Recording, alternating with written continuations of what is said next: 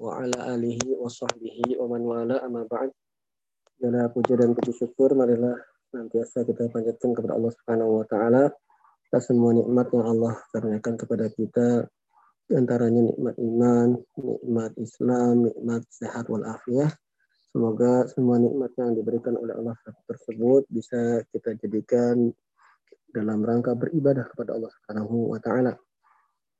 Salam salam semoga tercurah kepada Nabi kita Muhammad Sallallahu Alaihi Wasallam, pada istri beliau, pada keluarga beliau, sahabat-sahabat beliau dan orang-orang yang senantiasa mengikuti beliau dengan baik. Ya, jamaah rahimani wa rahmatullah. Kembali kita meneruskan uh, pembahasan buku kita Kitab Tauhid. Ya, telah sampai pada uh, bab kalau dalam uh, buku aslinya teks aslinya tidak ada babnya gitu ya. Tapi beliau membuat judul babnya dengan ayat pertama yang beliau nukilkan dalam bab tersebut. Ya kalau dalam buku berbahasa Arabnya babu Allah Ta'ala bab firman tentang firman Allah Subhanahu wa taala innama dzalikum syaitanu yukhawifu awliya'ah. Nah, begitu kalau dalam teks buku bahasa Arabnya. Tapi bisa kita lihat eh, bab ini eh, sebenarnya membahas tentang masalah takut ya, tentang permasalahan takut. Ya, terutama maksudnya takut yang di dalam dibahas adalah takut terhadap Allah Subhanahu wa taala. Ya, jamaah rahimani wa rahimakumullah.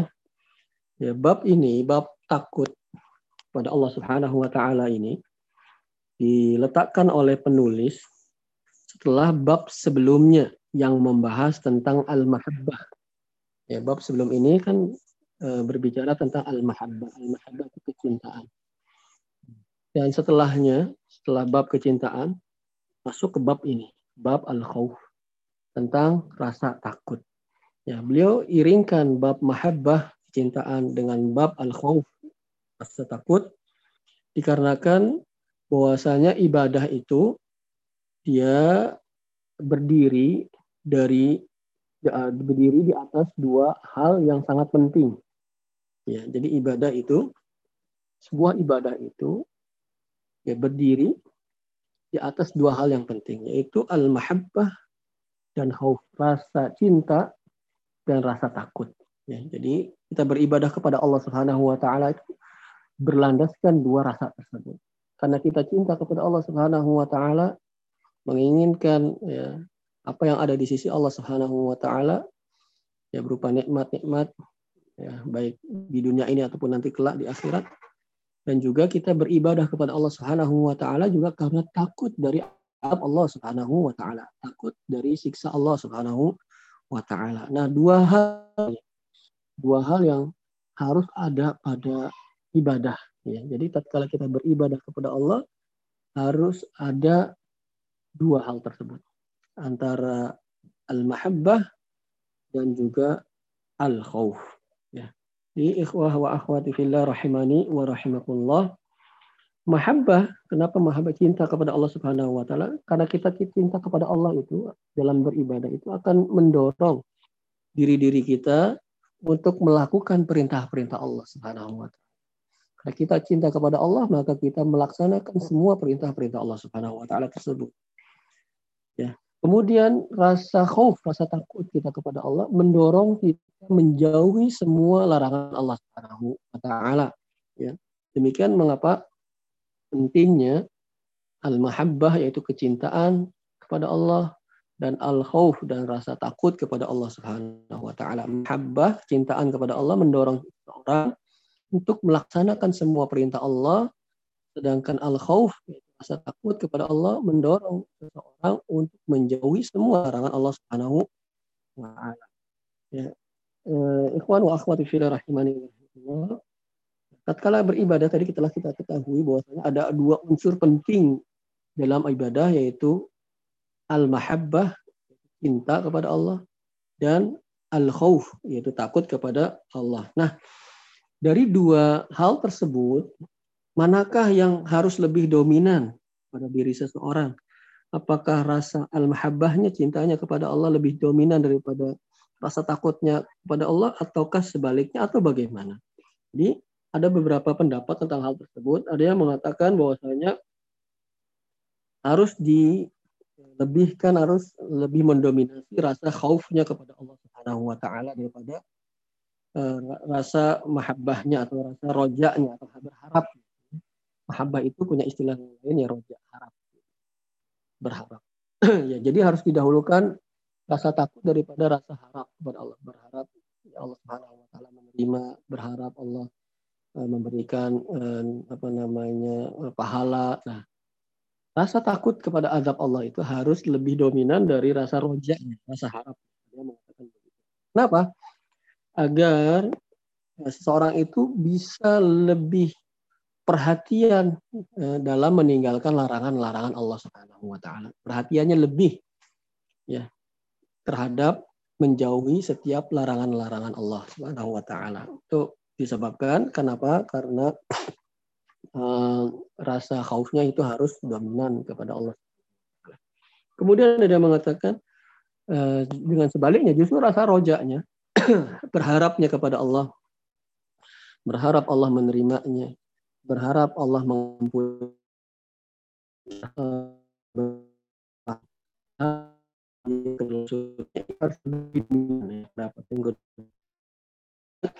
rasa rojaknya, rasa harapnya itu harus lebih dominan dari rasa takutnya. Agar mendorong untuk ada yang mengatakan demikian. Ada juga pendapat yang lain merinci. merinci. Kapan harus lebih dominan rasa rojaknya, rasa harapnya kepada Allah ya daripada rasa takutnya kepada Allah Subhanahu wa taala dan merinci dengan rincian apabila seseorang ketika melakukan ketaatan kepada Allah maka yang lebih dia dominasi adalah rasa rojaknya, rasa harapnya kepada Allah Subhanahu wa taala ya. Contohnya ketika seorang melakukan ketaatan, melakukan sebuah ibadah, dia rasa harap bahwasanya Allah menerima ibadah tersebut lebih besar daripada rasa takut Allah Subhanahu wa taala tidak menerimanya. Ketika seseorang itu berdoa contohnya, dia rasa harapnya kepada Allah Subhanahu wa taala itu harus lebih besar akan doanya itu dikabulkan oleh Allah Subhanahu wa taala. Hanya ada ketika kita berdoa, ya ketika kita dimudahkan oleh Allah Subhanahu wa taala untuk berdoa. Ketika Allah Subhanahu wa taala menggerakkan hati-hati kita untuk berdoa, maka tinggal tunggu tuh, eh, terkabulnya doa tersebut. Makanya ada perkataan ya, para eh, salaf dulu mengatakan idza waffaqallah doa fantazir al ijabah Jikalau Allah memudahkan engkau untuk bisa berdoa, maka tinggal tunggu saja uh, akan dikabulkan doa tersebut. Kenapa? Karena Allah Subhanahu wa taala berfirman, "Qala rabbukum ud'uni astajib lakum." Dan Rob kalian surat Ghafir itu dalam Al-Qur'an surat Ghafir ayat 60. Dan Rob kalian berfirman, "Ud'uni." Berdoalah kalian kepadaku, astajib lakum. Aku akan ijabahi doa kalian. Maka tatkala Allah memberikan kepada kita kemudahan untuk bisa berdoa, maka eh, pengabulan doa tersebut akan menyertainya. Jadi intinya berkaitan dengan rasa roja atau rasa harap tatkala melakukan ibadah, maka didahulukan adalah rojaknya, harapnya kepada Allah Subhanahu wa taala. Dan sebaliknya apabila ketika seseorang itu terjatuh ke dalam perbuatan maksiat, maka yang lebih dia dominasi adalah rasa takut akan azab Allah Subhanahu wa taala ya, agar bisa mencegah dia dari eh, kemaksiatan-kemaksiatan yang semisal itu. Kemudian mendorong dirinya untuk segera bertobat kepada Allah Subhanahu wa taala. Jadi ada rincian ya. Ya ini pendapat yang ketiga.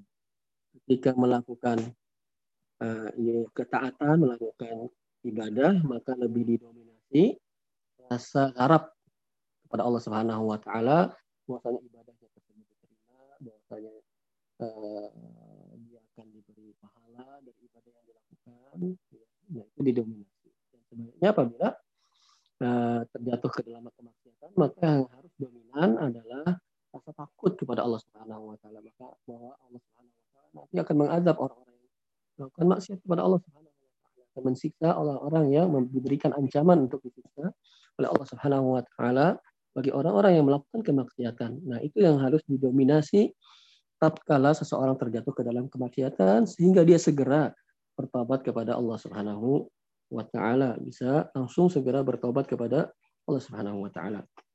Nah, kemudian ada juga pendapat yang lain ya berkaitan dengan rasa harap kepada Allah dan rasa takut kepada Allah mana yang harus lebih dominan dari keduanya dia mengatakan dirinci juga dengan rincian. Apabila uh, seorang itu sedang sakit, maka yang didominasi adalah rasa rojaknya kepada Allah Subhanahu wa taala, rasa harap ya berharap kepada Allah Subhanahu wa taala bahwasanya Allah akan um, mengganjar atau memberi balasan dari kesabarannya dalam ya, menahan rasa sakitnya misalnya.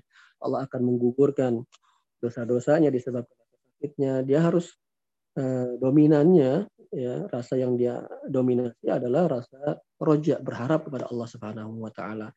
Dan sebaliknya apabila dalam keadaan sehat, maka yang harus dominan adalah rasa takut kepada Allah Subhanahu wa taala bahwasanya Allah Subhanahu wa taala akan uh, mengazab orang-orang yang bermaksiat. Sungguhnya azab Allah itu sangat pedih, sangat pedih, sangat besar gitu ya kepada orang-orang yang bermaksiat kepada Allah Subhanahu wa taala. Nah, jadi ada beberapa pendapat tadi ya tentang bagaimana antara rasa roja, rasa harap, berharap kepada Allah, dan rasa takut kepada Allah itu mana dari keduanya harus yang dominan, lebih dominan. Yang pertama tadi saya ulang pendapatnya bahwasanya ya mengedepankan uh, rasa khaufnya. Itu yang pertama, mengedepankan rasa khaufnya dengan alasan agar mendorongnya menjauhi larangan-larangan Allah itu pertama. Yang kedua, kebalikannya. Ya harus lebih dominan rasa rojaknya, rasa harapnya kepada Allah Subhanahu wa taala ya sebagai bentuk optimisme seseorang. Yang kedua. Yang ketiga dengan rincian ya. Ya, tadi mutlak ya, sekarang dirinci. Kalau sedang melakukan ibadah di dalam ibadah maka didahulukan rasa harap kepada Allah. Ibadahnya diterima, eh, kemudian mendapatkan pahala, kemudian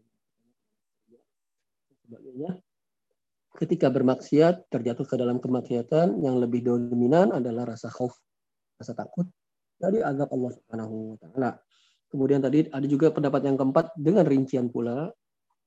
Apabila dalam keadaan sakit kita dominasi rasa roja, rasa harap kepada Allah Subhanahu wa taala dan tatkala kita sedang sehat, ya, yang lebih dominan adalah uh, rasa khauf, rasa takut kepada Allah Subhanahu taala tetapi uh, Imam Ahmad bin Hanbal eh, rahimahullah taala mengatakan ya antara khauf dan rojaknya itu harus sama seimbang ya. Ketika orang beribadah dia berharap ibadahnya diterima. Dia berharap Allah Subhanahu wa taala menyayanginya dengan dia melakukan ketaatan yang diperintahkan oleh Allah kepadanya sehingga Allah Subhanahu wa taala menyayanginya. Ya Allah Subhanahu wa taala memasukkannya masukkan kita ke dalam surganya. Nah, itu harus sama dengan rasa khauf tapi di sisi lain juga kita takut. Takut bahwasanya uh, ya nanti apakah ibadahnya diterima atau tidak gitu ya. Karena sebab kita tidak ikhlas niatnya misalnya. Ya. Kemudian kita beribadah kita ini sudah betul apa tidak sesuai dengan yang dituntun, dituntunkan oleh Rasulullah SAW belum begitu. Jadi harus seimbang antara apa, rojanya berharapnya dan juga rasa khaufnya, rasa takutnya. Jadi roja dan khauf itu kalau diibarkan pada seekor burung, maka dia itu seakan-akan dua sayap dari burung tersebut. Jadi harus seimbang. Tatkala salah satu dari keduanya tidak berimbang, maka tidak tidak berjalan dengan bagaimana mestinya. Jadi rasa khauf dan rasa eh, roja itu harus ada pada diri seorang tatkala dia beribadah kepada Allah Subhanahu wa taala. Ya. Uh, jamaah rahimani wa rahmatullah. Ya. Rasa takut tadi berkaitan dengan bab kita rasa takut. rasa takut itu juga memiliki tingkatan ya. Ada tingkatan-tingkatannya. Di antara sebagian orang ada yang rasa takutnya itu over, ya, overdosis begitu ya, terlalu takut sehingga melebihi dari batas yang seharusnya. Dan yang sebaliknya juga ada di antara orang yang menyepelekan rasa takut kepada Allah Subhanahu wa taala. Jadi ada dua sisi yang ekstrim ya, yang yang sangat bertolak belakang. Yang pertama dia terlalu takut ya, sampai melampaui batas. Yang kedua terlalu menyepelekan tentang takut rasa takut tersebut. Ya sama sekali nggak takut mungkin kepada Allah Subhanahu wa taala atau takutnya sangat minimalis sekali kepada Allah Subhanahu wa taala. Harusnya kapan uh, rasa takut kita kepada Allah Subhanahu wa taala dianggap benar? Ya tidak melampaui batas, tidak berlebih-lebihan atau tidak menyepelekan. Tatkala rasa takut tersebut menghalangi kita dari hal-hal yang diharamkan oleh Allah jadi kapan rasa takut kita kepada Allah Subhanahu wa taala itu pada porsinya. Ketika rasa takut itu menjauhkan kita atau menghalangi kita dari hal-hal yang diharamkan oleh Allah Subhanahu wa taala. Kalau lebih dari itu maka berlebihan. Atau kurang dari itu berarti untuk mencepelekannya.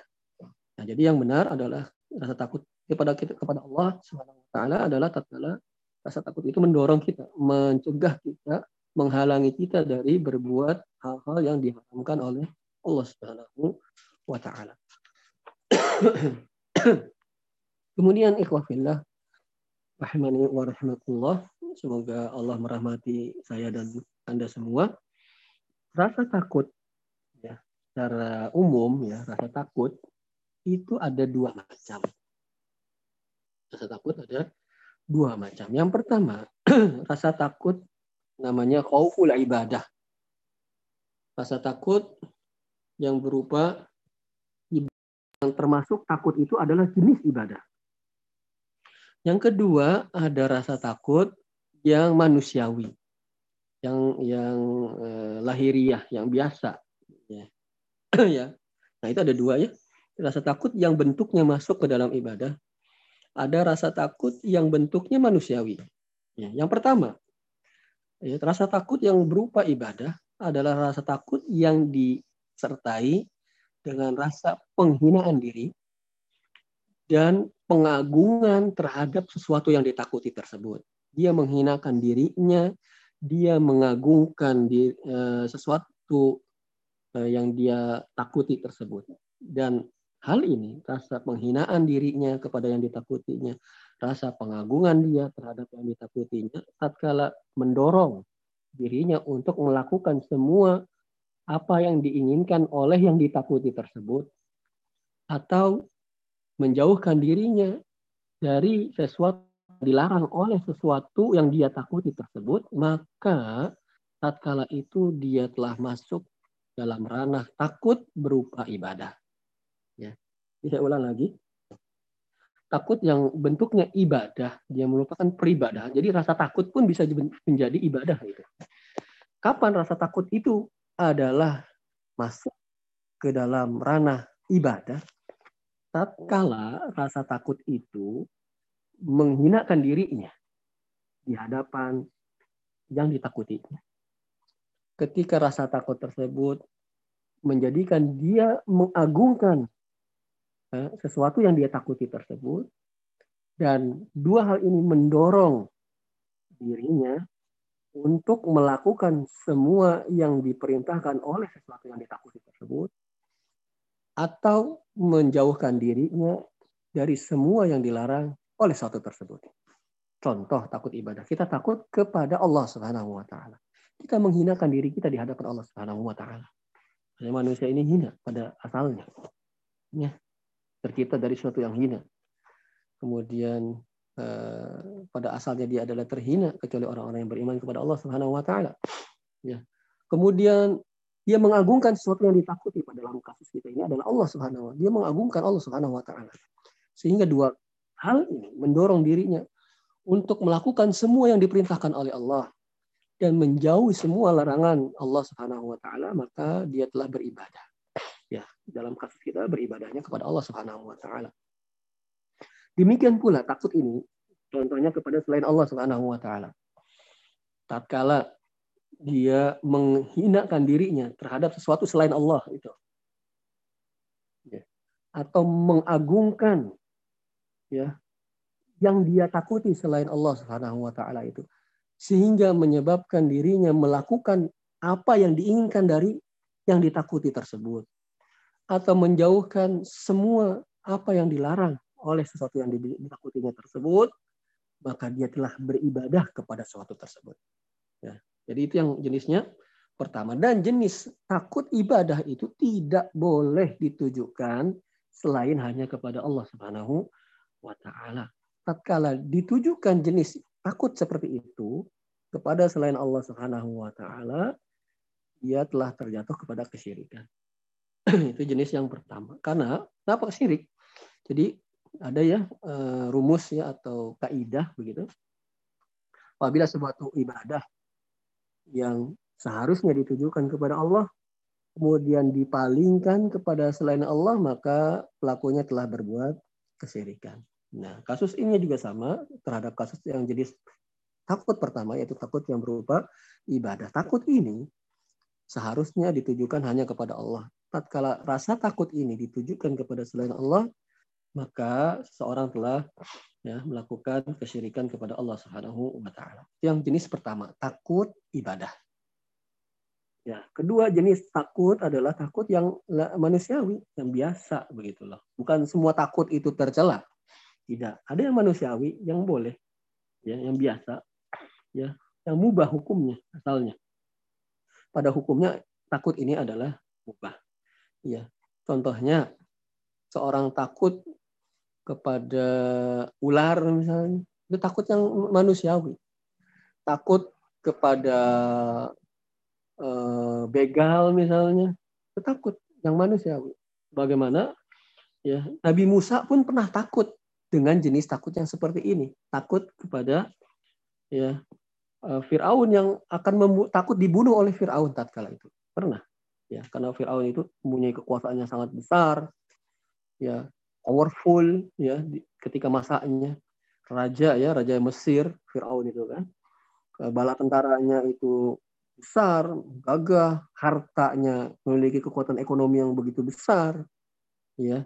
Kemudian Nabi Musa pernah bertemu dengan dua orang yang bersengketa kan kemudian memukul salah satu keduanya kemudian meninggal ternyata itu dari eh, apa kaumnya Firaun sehingga beliau takut ya dalam surah Al-Qasas itu Allah Subhanahu wa taala firman tentang hal tersebut. Allah Subhanahu wa taala berfirman fa kharaja minha khaifan yataraqqab fa kharaja minha khaifan yataraqqab maka tatkala setelah memukul salah satu di antara dua orang itu Nabi Musa alaihissalam sampai meninggal, Allah ya kekuatan Nabi Musa dipukul meninggal. setelah itu beliau keluar dari kota tersebut. Karena takut. Karena ini dari kelompoknya Fir'aun yang dia bunuh ternyata sebelumnya tidak tahu. Maka beliau keluar dari kota tersebut Ivan dalam keadaan takut ya tarokob ya bergetar ya, dirinya, badannya. Karena ternyata ini adalah kaumnya Fir'aun. Ya. Itu juga dalam surah Al-Qasas ayat 33 juga Allah Subhanahu wa taala berfirman, "Rabbi" ya perkataan Nabi Musa alaihissalam, "Rabbi inni qataltu minhum nafsan." Ya Allah, kata Nabi Musa, aku membunuh salah satu di antara mereka. Fa'akhafu an yaktulun. Aku takut mereka nanti membunuh. Nah, ini jenis yang takut yang yang yang manusiawi, yang semua orang pun boleh dan secara hukumnya dia mubah ya namanya manusiawi tidak ada ya yang yang apa namanya yang lepas dari rasa takut jenis ini Se, seberani beraninya apa pun dia tetap suatu saat pasti dia punya rasa takut terhadap sesuatu yang sifatnya manusiawi dan itu boleh ya jadi nggak setiap takut itu tidak boleh tidak lihat jenisnya yang tidak boleh adalah takut yang jenisnya ibadah Nah, itu yang tidak boleh. Itu hanya ditujukan takut tersebut hanya kepada Allah Subhanahu wa taala. Nah, jenis yang kedua yang lahiriah itu secara asal boleh. Tapi ketika eh, suatu takut yang lahiriah ini kemudian menyebabkan kita melakukan kemaksiatan, maka di situ baru tidak boleh. Ya. Jadi secara asalnya takut yang jenis manusiawi itu boleh. Ya. Boleh saja dan itu mubah hukumnya. Nah itu jenis dari rasa takut. Nah kenapa rasa takut kok dibahas dalam buku kita ini tentang berbicara tentang takut? Karena di antara rasa takut ada yang punya pengaruh terhadap tauhid. Bisa merusak tauhid secara total ataupun mengurangi kesempurnaan tauhid seseorang. Nah, oleh karena itu, maka dibahas rasa takut ini. Dan rasa takut yang jenis ibadah itu yang berkaitan tentang bab yang kita bahas, bukan tentang takut yang jenisnya adalah manusiawi. Jadi jamaah rahimani wa rahmatullah dalam bab ini Syekh Muhammad rahimahullah taala menukilkan beberapa dalil dari ayat dan Al-Qur'an. Demikian biasa yang beliau cantumkan dalam bukunya ini. Ya, beliau tidak berkata dari kata-kata beliau sendiri. Menunjukkan bahwasanya apa yang beliau tuliskan ini bukan pendapat pribadi beliau. Tetapi ini adalah ada landasan hukumnya dari Al-Quran. Ada landasannya dari hadis. Ya. Yang pertama, yang beliau cantumkan dalam bab takut, ya maksudnya takut yang jenisnya ibadah, adalah Innama dzalikumu syaitanu yukhawwifu awliya'ah. Sungguhnya mereka itu hanyalah setan yang menakut-nakuti kamu dengan kawan-kawannya, dengan orang-orang musyrik. Ya. Fala takhafuhum kata Allah, jangan takut kepada mereka Wa khafuni in kuntum mu'minin. Takutlah kepadaku kata Allah jikalau kalian benar-benar orang yang beriman. Nah, jamaah rahimani wa rahmatullah. Jadi ayat ini itu berkaitan dengan perang kondak ya, perang Ahzab ya. Tatkala itu, tatkala perang Ahzab itu kaum muslimin dikepung oleh orang-orang kafir, baik musyrikin, dari kemudian Yahudi, kemudian orang kemudian kabilah-kabilah musyrik itu berkumpul menjadi satu ingin menyerang Madinah tatkala itu. Nah, kemudian ada orang yang ingin memprovokasi, menakut-nakuti kaum muslimin. Ya, ini karena jumlahnya banyak ya. Yang namanya juga uh, aliansi begitu ya banyak menyerang kaum muslimin. Ya. Dia mengatakan Ya, takut nih. Orang-orang ini sudah berkumpul nih, siap untuk menyerbu kalian, takut kalian. Nah, itu diabadikan oleh Allah Subhanahu wa taala dalam surah Al-Imran. Ya, ayat 173. Allah Subhanahu wa taala berfirman, "Innan nasa qad jama'u lakum fakhshawhum," kata orang itu. Sungguhnya ya, manusia itu telah berkumpul. Ya, maksudnya orang-orang musyrik dan kafir itu ya untuk mengalahkan kalian, untuk menyerang kalian, maka takutlah kalian kepada mereka. Nah, oleh karena itu ya Allah Subhanahu wa taala berfirman tentang ayat ini inna madzalikum syaitan itu mereka itu sungguhnya lah setan-setan menakut-nakuti kalian. Ya menakut-nakuti kalian dari uh, melakukan ketaatan kepada Allah Subhanahu wa taala. Tatkala itu adalah ibadahnya jihad fi sabilillah tatkala hal tersebut. Menakut-nakuti agar kalian tidak berjihad di jalan Allah Subhanahu wa taala tatkala mereka menyerang orang-orang Al-Ahzab itu ya. Ahzab itu artinya golongan-golongan kelompok-kelompok. Itu siap menyerbu Madinah tatkala itu ya. Maka eh, kata Allah Subhanahu wa taala fala takhafuhum. Jangan takut kepada mereka. Wa khafuni in kuntum mu'minin. Karena apa dia tujuannya menakut-nakuti kalian agar kalian itu meninggalkan perintah Allah Subhanahu wa taala tatkala itu untuk berjihad mempertahankan agama ketika diserbu tatkala itu al-ahzab ya nah, oleh karena itu ya ketika orang itu orang ada seseorang tadi yang memprovokasi agar kaum muslimin takut dan tidak jadi melaksanakan perintah Allah Subhanahu wa taala tatkala itu berjihad fisabilillah ya nah itu menghalang-halangi kaum muslimin tatkala itu untuk melakukan suatu perintah yang Allah Subhanahu wa taala perintahkan kepada mereka. Nah, jenis ini tidak diperbolehkan dan dia masuk kategori apa? Masuk kategori atau apa namanya uh, khauf yang berupa khauf ibadah karena menghalangi seseorang dari melakukan ketaatan kepada Allah Subhanahu wa taala. Oleh karena itu Allah Subhanahu wa taala mengatakan fala takhafuhum, jangan takut. Nah, kalau kita belajar e, bahasa Arab itu ikhwah fillah rahimanahullah itu ada larangan la takhafuhum. Ada kata kata kerjanya jenisnya larangan. Dan nanti kita pelajari bahwasanya kata jenis larangan itu ya berkonsekuensi haramnya suatu perbuatan. Ya. Jadi kalau dalam ayat atau hadis ada larangan-larangan, maka hukum asal larangan tersebut adalah haram. Ya. Jadi fala takhafuhum, jangan takut kepada mereka, berarti tidak boleh.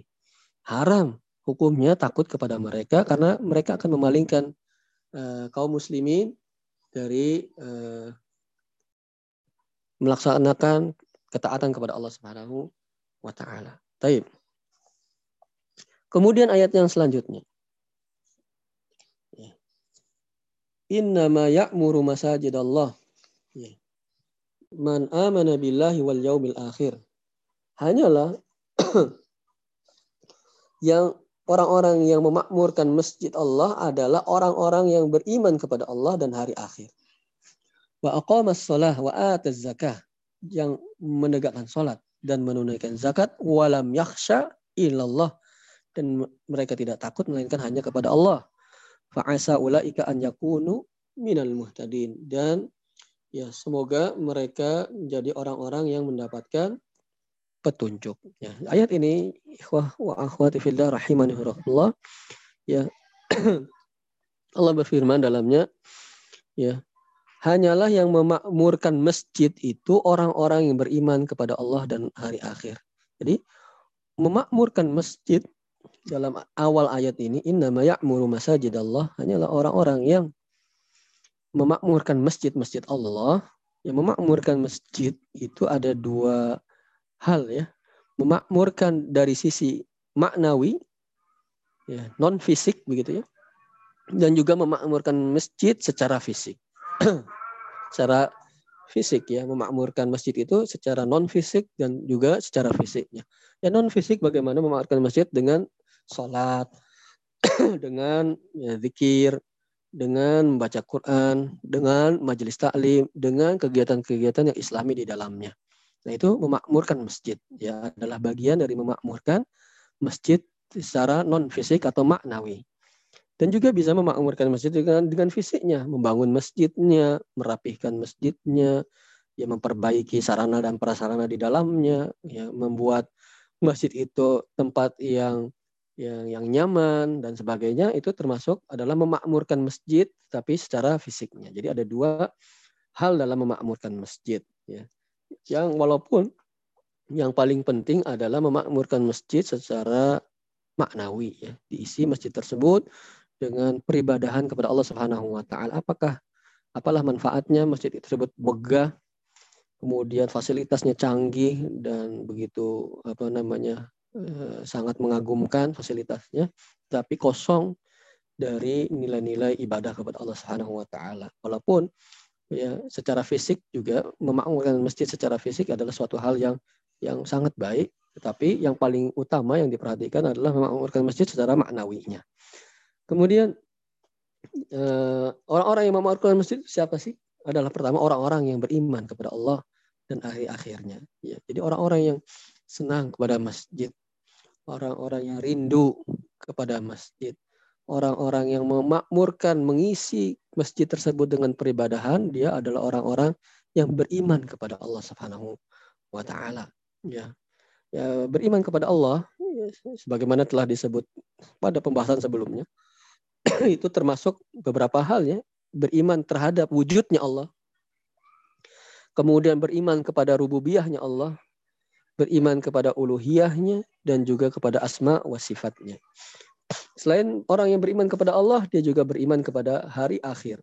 Disebut hari akhir adalah karena tidak ada hari setelahnya. Itu adalah benar-benar hari yang paling akhir di dunia ini. Tidak ada hari setelahnya, maka dikatakan hari al-akhir ya yaum al-akhir karena tidak ada hari setelahnya. Kemudian sering kita lihat dalam ayat-ayat itu sering disandingkan antara keimanan kepada Allah dan keimanan terhadap hari akhir. Kenapa?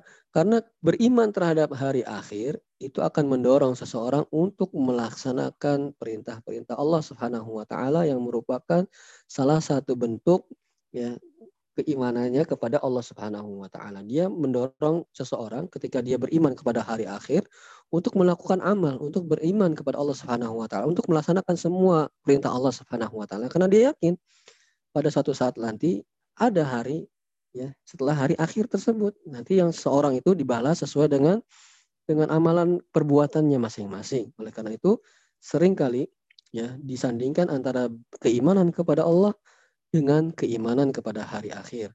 Kemudian siapa lagi orang-orang yang memakmurkan masjid? Orang-orang yang suka menegakkan sholat. Ya orang-orang yang suka menunaikan zakat. Ya kemudian walam yakhsha ilallah. Nah inilah eh, yang berkaitan dengan bab pembahasan kita walam yakhsha ilallah dan tidaklah takut melainkan kepada Allah Subhanahu wa taala. Orang-orang yang tidak takut melainkan hanya kepada Allah Subhanahu wa taala adalah di antara orang-orang yang memakmurkan masjid. Ini ikhwah fillah rahimani wa. Ada yang sedikit menarik dalam ayat ini berkaitan tentang permasalahan bahasa. Ya, ini kalau kita belajar bahasa Arab mungkin akan lebih banyak man, apa faidah-faidah yang kita bisa kita gali di antaranya. Dalam ayat tersebut Allah Subhanahu wa taala memilih walam yakhsha ilallah. Dan tidak takut ya. Karena takut itu bahasa Arabnya bisa khofa ya khofu khaufan satu. Ya. Bisa khosya yakhsha khosyatan. Ya ada dua ya. Antara khauf atau kata dasarnya khauf dan khosyah. Ya, antara khauf dan khosyah. Ya. Nah, ada bedanya sebetulnya antara kata khauf dan khosyah. Makanya eh, eh, apa namanya sangat enak sekali kalau kita juga ada hmm, pengetahuan tentang bahasa Arab sebelumnya. Jadi pembahasannya lebih lebih bisa mendetail begitu ya. Yang di antaranya ya antara khauf dan khosyah itu ada sebetulnya ada perbedaan di antara keduanya. Khosyah ya yang disebut khosyah itu rasa takut disertai dengan tahu sebab kenapa dia takut. Itu namanya khosyah. Ya, jadi khosyah itu takutnya tahu kenapa dia takut. Ada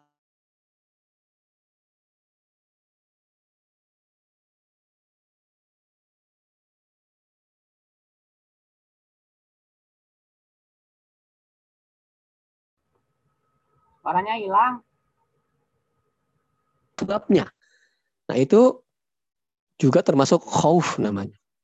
Khauf. Tapi kalau khosyah bukan begitu. Kalau khosyah pasti tahu kenapa takut. Misal contohnya. Apa Ustaz tadi suaranya sempat hilang Ustaz bisa diulang dengan definisi khosyah. Jadi suaranya sempat hilang. Suara sempat hilang. Oh iya iya. Ya, dimulai dari definisi khosyah. Ya, jadi ada perbedaan antara khosyah dan khauf ya. Kalau khosyah itu rasa takut yang disertai dengan ilmu atau dengan alasan kenapa takut. Itu khosyah.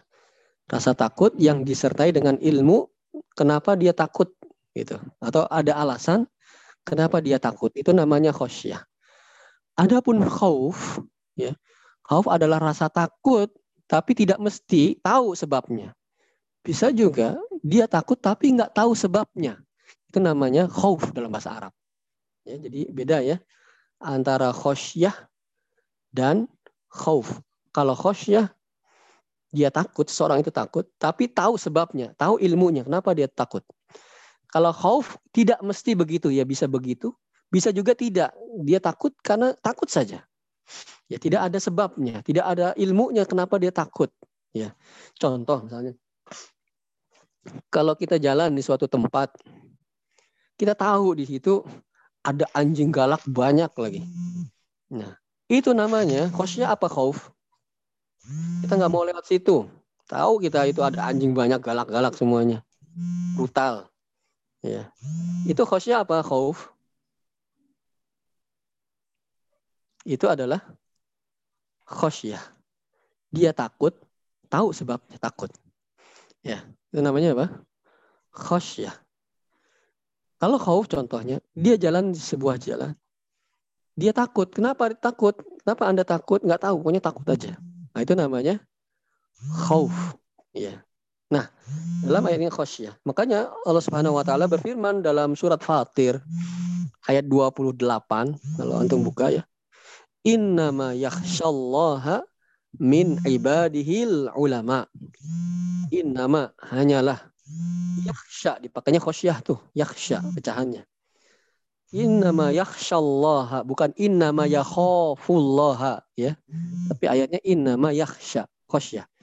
Hanyalah yang khosyah kepada Allah min ibadihi dari hamba-hambanya al ulama adalah para ulama. Jadi hanyalah yang yakhsya, yang khosyah kepada Allah dari hamba-hambanya adalah ulama. Di situ sebutnya, disepakainya, digunakan lafadznya adalah yakhsya, bukan yakhof. Kenapa? Karena ulama takut kepada Allah, tahu sebabnya, ada ilmunya. Begitu. Makanya dikatakan innama yakhsyallaha.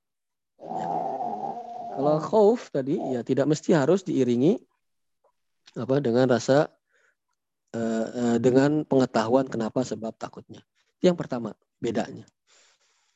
Kemudian kalau khosyah takutnya sebabnya karena mengagungkan sesuatu yang ditakuti tersebut. Ya. Takut yang sebabnya mengagungkan sesuatu yang ditakuti tersebut. Itu khosyah atau khosyah yakhsyab kata kerjanya. Adapun khauf tidak mesti.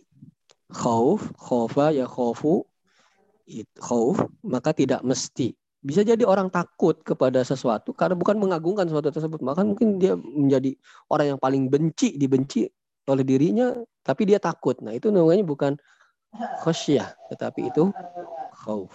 Ya.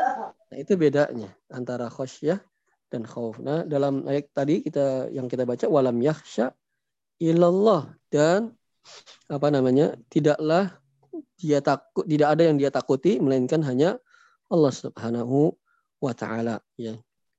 Jadi ikhwah fillah bahwasanya salah satu tanda benarnya keimanan seseorang adalah tidak ada yang dia takuti melainkan hanya Allah Subhanahu wa taala saja ya. Itu yang perlu tertanam dalam uh, diri so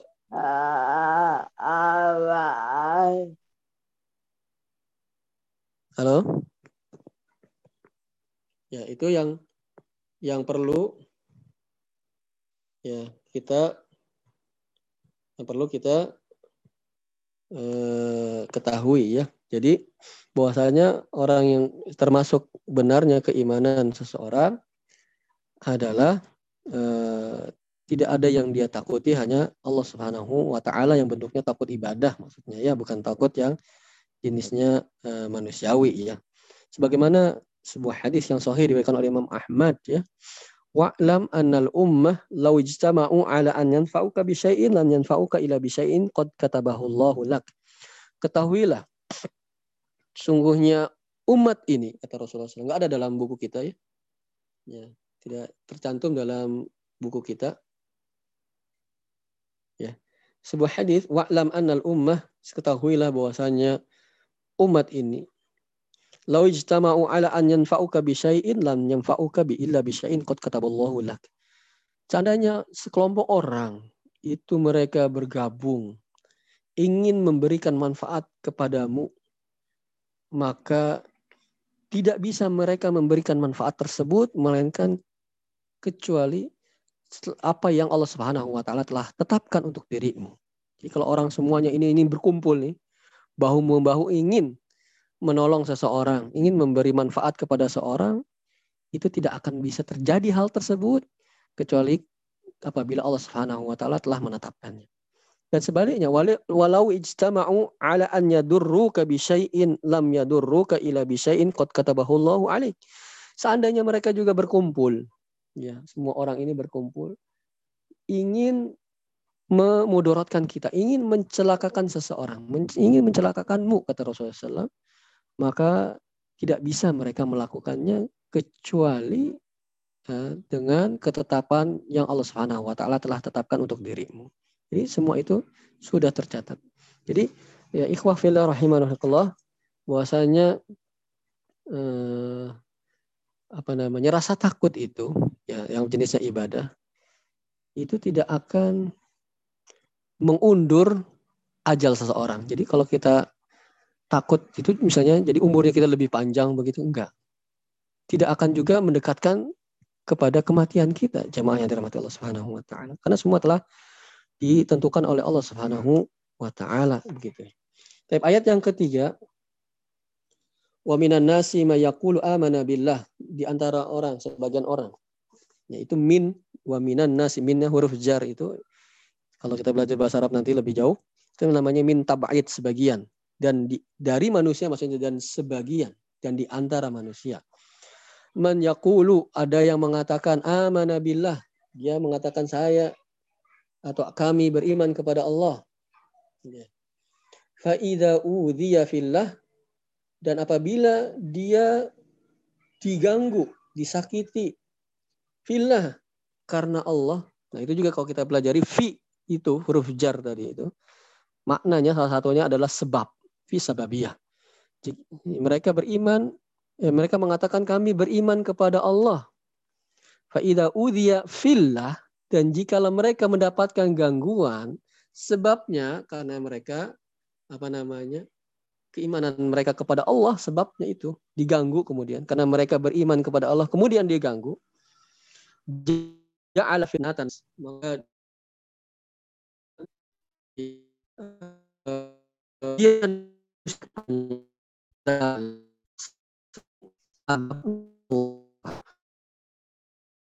Oh, dia dari ayat ini rahimahullah maksudnya ada sebagian orang yang mengatakan saya beriman. Kami beriman kepada Allah. Tetapi tatkala diuji oleh Allah Subhanahu wa taala dia mendapatkan cobaan. Karena keimanannya tersebut dia dia dia menjadikan uh, ujian yang dia terima ya ya cobaan dari manusia itu seperti azab Allah Subhanahu wa taala. Setelah kita ketahui bahwasanya kalau azab Allah itu seorang seorang itu ingin ingin menjauhinya, ingin lari darinya ya. Sehingga ya kalau uh, orang mendengar azab Allah pengen jauh-jauh dari azab Allah. Terus kemudian ingin melaksanakan Eh, perintah-perintah Allah Subhanahu wa taala agar kita tidak diazab oleh Allah kan gitu. Ya. Azab Allah itu kalau seorang mendengar azab Allah maka dia inginnya lari dari azab itu. Kemudian dia inginnya melakukan ketaatan agar dia tidak diazab oleh Allah Subhanahu wa taala kan gitu ya. Nah, dia jadikan ya orang-orang yang mengatakan secara lisannya ini beriman, dia menjadikan ujian yang dia terima yang ujian itu, cobaan itu, gangguan itu, tekanan orang-orang itu kepada dirinya sebabnya karena dia keimanan dia kepada Allah maka seolah-olah ya dia menjadikan cobaan tersebut seperti azabnya Allah Subhanahu wa taala. Dia lari pengen lari dari cobaan manusia itu. Pengen dia memenuhi apa yang diinginkan manusia-manusia itu agar dia tidak mengazab uh, orang tadi. Nah, makanya dalam ayat ini ikhwafillah rahimani wa ada orang-orang yang demikian ya orang-orang yang keimanannya begitu rapuh kepada Allah Subhanahu wa taala. Tatkala mendapatkan ujian sudah habis bahkan keimanannya atau sangat berkurang jauh keimanannya atau bahkan habis ya. Sehingga dalam ayat ini dijadikan ujian yang dia terima itu seperti azab dari Allah. Azab dari Allah, pengennya orang itu terhindar agar dia terhindar dia melakukan apa yang diinginkan oleh Allah kan gitu ya. Nah dia azab ujian manusia ini seperti azab Allah ingin agar orang itu enggak mengujinya, ingin mengikuti apa yang mereka inginkan gitu ya. Mengikuti mereka yang apa yang mereka inginkan agar mereka tidak mengganggu dirinya. Nah, seperti itu. Nah, itu tidak diperbolehkan ikhwah fillah rahimahullah tatkala dia masuk ranah ibadah ya takutnya masuk jenis ranah ibadah ini sehingga bisa apa namanya mendorong dirinya untuk melakukan hal-hal yang dilarang oleh Allah Subhanahu wa taala maka tidak diperbolehkan demikian hal tersebut. Kemudian hadis dua hadis yang selanjutnya kita bacakan dari Abi Said Al-Khudri radhiyallahu anhu hadisnya marfu Inna min fil yakin. Di antara, sesungguhnya di antara lemahnya keyakinan antur dia nas bisa khotillah. Ya, engkau termasuk lemahnya keimanan, keyakinan, engkau mencari ridho manusia dengan mendapatkan murkanya Allah Subhanahu wa taala. Agar orang itu ridho kepada dirinya walaupun dia melakukan apa-apa yang diharamkan oleh Allah nggak apa-apa. Yaitu termasuk lemahnya keyakinan. Ya, ketahui ikhwafillah bahwasanya keyakinan itu derajat tertinggi dari keimanan. Ya, jadi intinya apa? Sungguhnya termasuk lemahnya iman seseorang. Ketika dia membuat orang ridho, membuat orang suka kepadanya, walaupun Allah murka kepadanya. Dia melakukan apa-apa yang manusia suka, yang inginkan, diinginkan oleh kebanyakan manusia, dia inginkan, dia lakukan hal tersebut nggak apa-apa, walaupun konsekuensinya adalah dia dimurkai oleh Allah. Nah, ini termasuk orang jenis ini adalah yakinan kepada Allah Subhanahu wa taala begitu lemah. Wa antahmadahum ala rizkillah. Dan juga termasuk lemahnya keyakinan, lemahnya keimanan seseorang memuji mereka, memuji orang lain atas rizki yang Allah berikan kepada dirinya. Ya, ikhwani fillah rahimahullah. Jadi mungkin agak sedikit tidak jelas ya. Yang dimaksud dalam lafat ini, engkau memuji manusia dari rizki-rizki Allah yang diberikan oleh mereka, begitu ya. Ini maksudnya adalah tatkala seseorang itu diberi suatu pemberian dari orang lain, kemudian dia memuji orang tersebut dan lupa bahwasanya orang itu hanya sebab saja. Ya, sejatinya Allah Subhanahu wa taala lah yang memberikan rizki tersebut kepada dirinya. Dia menyanjung-nyanjung, memuji-muji orang tersebut sehingga dia lupa bahwasanya sejatinya yang memberikan rizki tersebut adalah Allah Subhanahu wa taala. Bukan berarti kita tidak boleh berterima kasih kita apa namanya eh, membuat senang orang yang memberi sesuatu kepada diri kita bukan. Tetapi ketika ada pemberian seperti itu, maka jangan lupa sesungguhnya Allah Subhanahu wa taala sebetulnya yang memberikan rezeki tersebut.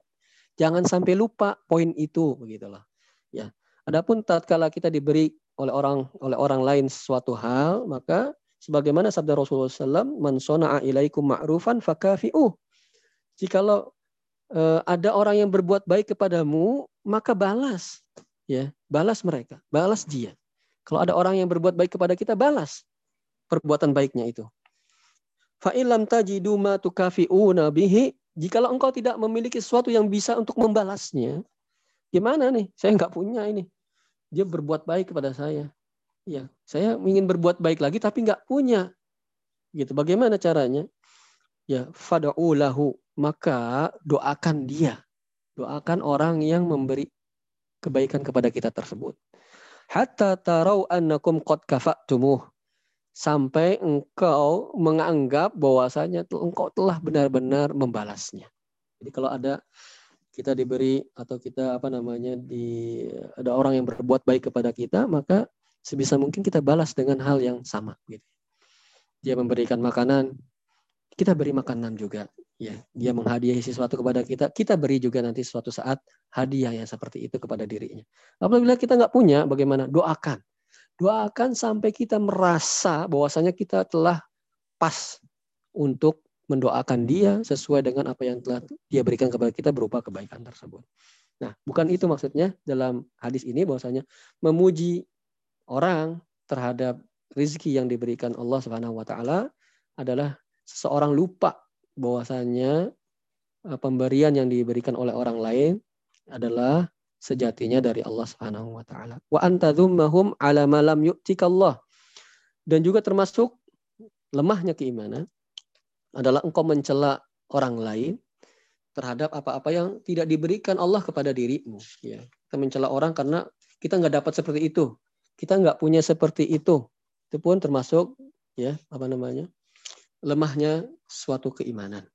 Kemudian Rasulullah melanjutkan kembali inna rizqallah la yajuruhu hirsu haris Sungguhnya rizki Allah Subhanahu wa taala itu tidak bisa didatangkan diberikan oleh orang yang ingin memberikannya, orang yang orang-orang yang ya yang yang tamak kepadanya gitu ya.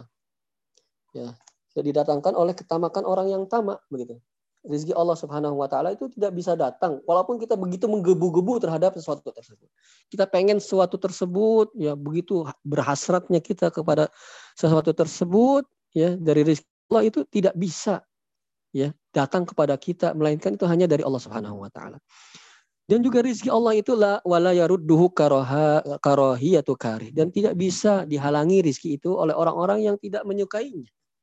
Ya, kalau rizki itu dihalang-halangi, rizki seorang itu dihalang-halangi oleh orang-orang yang nggak ingin apa namanya agar seseorang itu mendapatkan rizki tersebut tidak bisa. Jadi intinya ya ikhwah fillah bahwasanya rizki dari Allah itu sudah ditetapkan. Kita begitu menggebu-gebu apa pun terhadap sesuatu yang kita inginkan itu sesuatu itu telah ditetapkan oleh Allah Subhanahu wa taala. Tidak akan kita dapati sesuatu tersebut melainkan Allah telah menetapkan bahwasanya kita mendapatkannya. Dan tiga dan juga kita tidak apa namanya nggak bakalan kita itu enggak enggak diberikan rezeki itu kalau Allah Subhanahu wa taala telah menetapkannya. Orang-orang lain walaupun segimananya pun menghalangi rezeki yang diberikan oleh Allah Subhanahu wa taala itu kepada diri kita. Kalau Allah sudah tetapkan, maka tidak akan terhalang rezeki itu akan sampai kepada kepada diri kita, maka rezeki itu tidak akan tertukar. Ya, tinggal kita mencari sebab-sebabnya saja. Ya, sebab-sebab untuk dapatkan rezeki tersebut. Ya, jadi bukan berarti juga uh, kita tidak berusaha gitu ya, tidak uh, namanya melakukan usaha-usaha yang menyebabkan turunnya rezeki, tapi perlu kita ketahui rezeki itu tidak akan tertukar. Betapapun kita ingin sesuatu, tetapi kalaupun Allah tidak tetapkan itu milik kita, maka tidak akan bisa menjadi milik kita. Demikian pula kalau sesuatu itu telah sudah ditetapkan menjadi milik kita, tidak ada satu orang pun yang bisa menghalangi dari hal tersebut. Jadi demikian ikhwah fillah rahimani rahmatullah. Kemudian hadis yang selanjutnya terakhir dari Aisyah. Manil tamasa ridallah bisa khotin nas. Barang siapa yang mencari ridho Allah dengan kemurkaan manusia. Nah itu teman-teman ya kalau yang belajar bahasa Arab manilta masa ridallahi bi. Ada huruf jar lagi itu. Bi, bi-nya itu kalau dalam bahasa Arab nanti kalau kita belajar lebih lanjut, bi-nya disebut bi iwad namanya. Bi iwad itu bi yang artinya menukar. Jadi barang siapa yang mencari keridhaan Allah ditukar itu ya. Ditukar dengan ya kemarahan manusia. Ya dia ingin Allah ridho walaupun orang lain nggak suka pada dirinya misalnya gitu ya. Dia melakukan ketaatan kepada Allah walaupun orang lain nggak suka misalnya. Maka apa yang dia dapati? Radhiyallahu anhu wa ardo anhu nas. Maka Allah akan meridoinya dan orang pun bukan malah membencinya orang pun akan mencintainya ridho kepada dia. Sebaliknya manil tamasa ridon nas bisa khotillah. Barang siapa yang mencari keridoan manusia agar manusia itu senang kepada dirinya. Bisa khotilah ditukar ya agar dia mendapatkan ya ridhonya orang-orang ditukar dengan kemurkaannya Allah maka apa yang dia dapati? Sakhitallahu alaih wa askhata alaihin nas. Malah justru Allah membencinya dan orang-orang pun membencinya. Ikhwah fillah wa jadi dalam hadis-hadis tersebut ya disebutkan manil tamasa ridon nas bisa khotillah. Dia mencari keriduan manusia ditukar dengan murkanya Allah Subhanahu wa taala. Dia takut ya melakukan ibadah kepada Allah nanti orang nggak suka begitu. Ya, nggak apa-apa lah kalau begitu saya nggak melakukan uh, apa namanya perintah Allah, saya melakukan hal yang dimurkai Allah yang diharamkan oleh Allah asal orang senang nggak apa-apa. Dia berpikiran begitu, maka dia telah uh, apa namanya menjadikan khaufnya kepada selain Allah dia palingkan apa namanya khauf tersebut yang harusnya kepada Allah dia palingkan kepada selain Allah Subhanahu wa taala seorang tersebut telah terjatuh ke dalam kesyirikan. Ya syiriknya bisa syirik akbar, bisa syiriknya syirik asgor tergantung niatnya. Jadi uh, ikhwah fillah warahmatullah ya dalam hadis tersebut juga ada larangan kita tidak boleh kita mendahulukan ridhonya orang ya itu daripada apanya kemurkannya Allah Subhanahu wa taala. Tidak boleh kita biar orang senang. Gak apa-apa walaupun saya melakukan kemaksiatan tidak boleh ikhwah fillah rahimani wa Ya, maka uh, seorang yang benar-benar rasa takutnya kepada Allah itu benar, jujur. maka dia akan mendahulukan uh, apa ridhonya Allah Subhanahu wa taala daripada ridhonya manusia. Jadi beliau memilih uh, apa namanya Allah Subhanahu wa taala meridhoinya walaupun manusia tidak menyukai dirinya, membencinya, menyinyir kepadanya, membulinya. Dia tidak hiraukan hal tersebut. Yang dihiraukan adalah ridhonya Allah Subhanahu wa taala kepada dirinya. Allahu a'lamu Mungkin ini yang bisa disampaikan. Apabila ada yang eh, mau disampaikan atau ditanyakan, dipersilahkan. Bila saya bisa menjawabnya, saya jawab dan apabila tidak, saya mohon dimaklumi. Allah alam biswab. Baik, Iwa sekalian yang ingin bertanya silakan mengunmute mic-nya.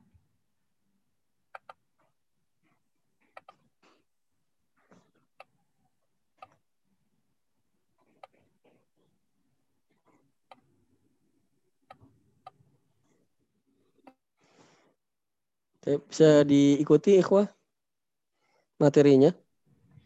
Bisa Ustaz. Bisa Ustaz. Ya, alhamdulillah.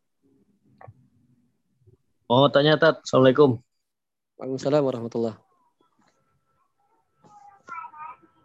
Ini Tat terkait dengan rasa takut itu ya. Kadang-kadang kita takut akan masa yang akan datang, Ustaz.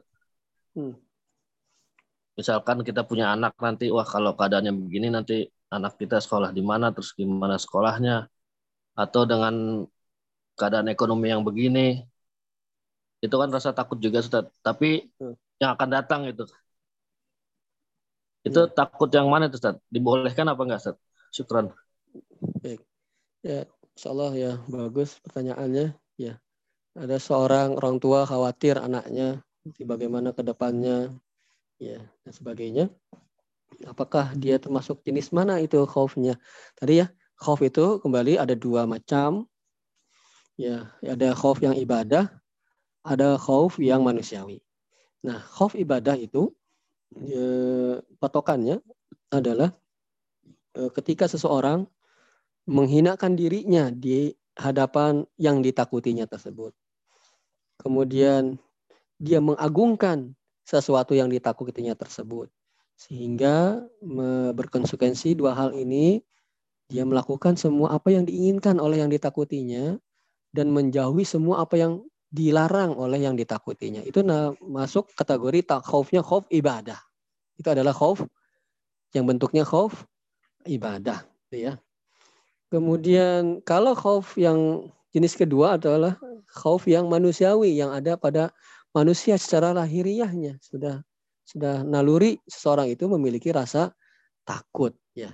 Jadi kalau takut tadi jenis yang kasusnya takut anaknya bagaimana ke depannya ya pendidikannya karena ya berkaitan dengan permasalahan ekonominya itu adalah masuk yang jenisnya masuk khauf yang manusiawi yang tobi'i bukan masuk, masuk jenis khauf yang ibadah karena kalau yang tadi ibadah dia diiringi rasa penghinaan dirinya, merasa dirinya itu hina di hadapan yang ditakutinya.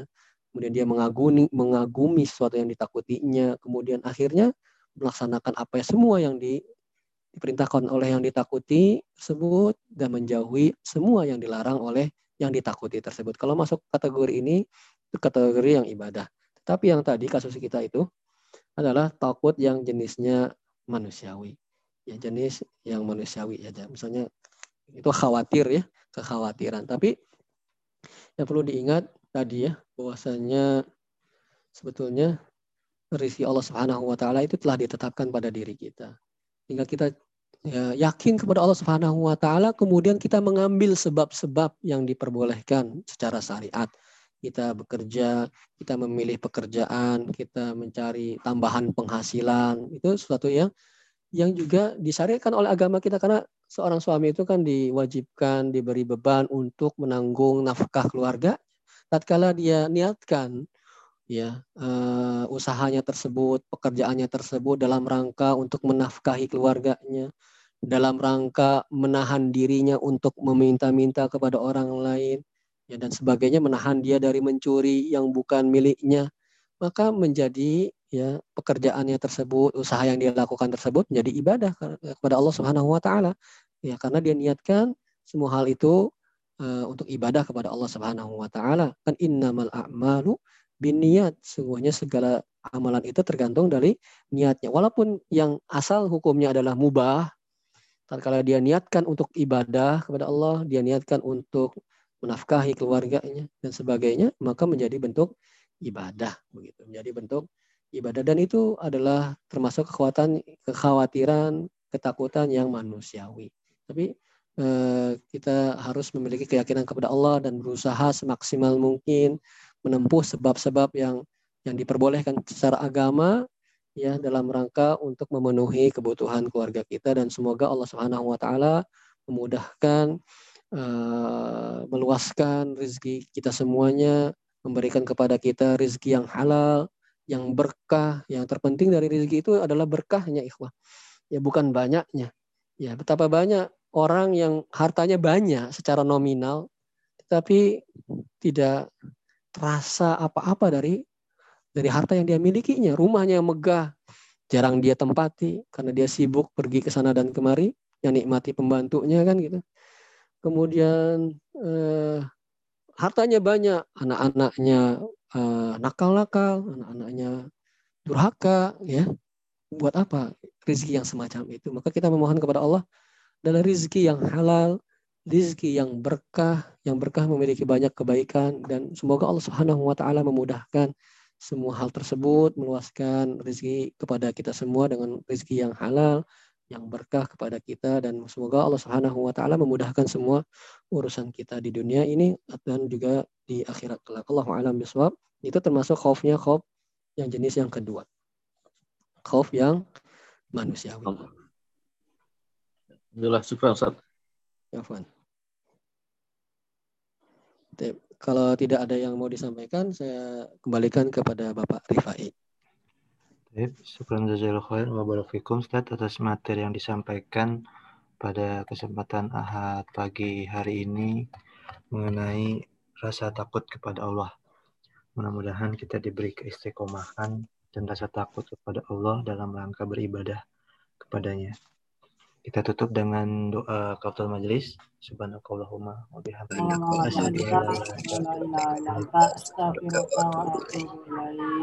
Assalamualaikum warahmatullahi wabarakatuh. Waalaikumsalam warahmatullahi wabarakatuh.